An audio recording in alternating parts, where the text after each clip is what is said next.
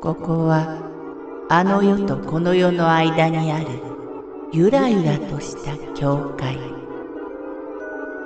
闇に見入られさまよう者のみがたどり着く大曲が時の世界へようこそ。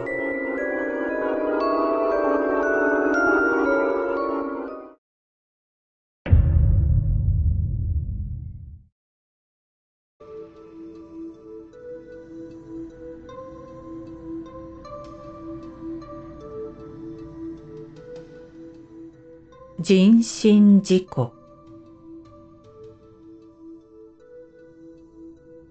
A 子さんが夜間車を運転中横断歩道を歩いていた若い女性を引いてしまいました。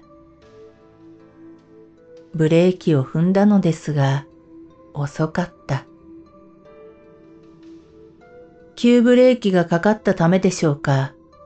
車はその後左にハンドルを取られ左前方のガードレールに突っ込み、そこで停止しました。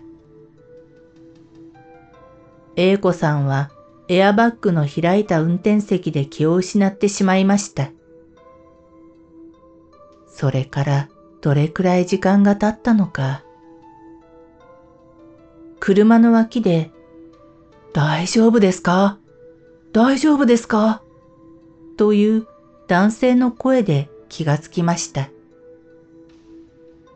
英子さんはぼんやりした頭で、女の人は？と聞きました。男性は、え、女の人？と。道路には怪我人も倒れている人も誰もいないのです。どこにも結婚などもありません。結局、A 子さんの運転操作の誤りによる自損事故として処理されました。A 子さんは女性の着ていた服装や持っていたバッグのことなどをはっきり覚えているそうです。実は、その事故現場、投身自殺が多いことで知られているビルが建っている場所だったのですが、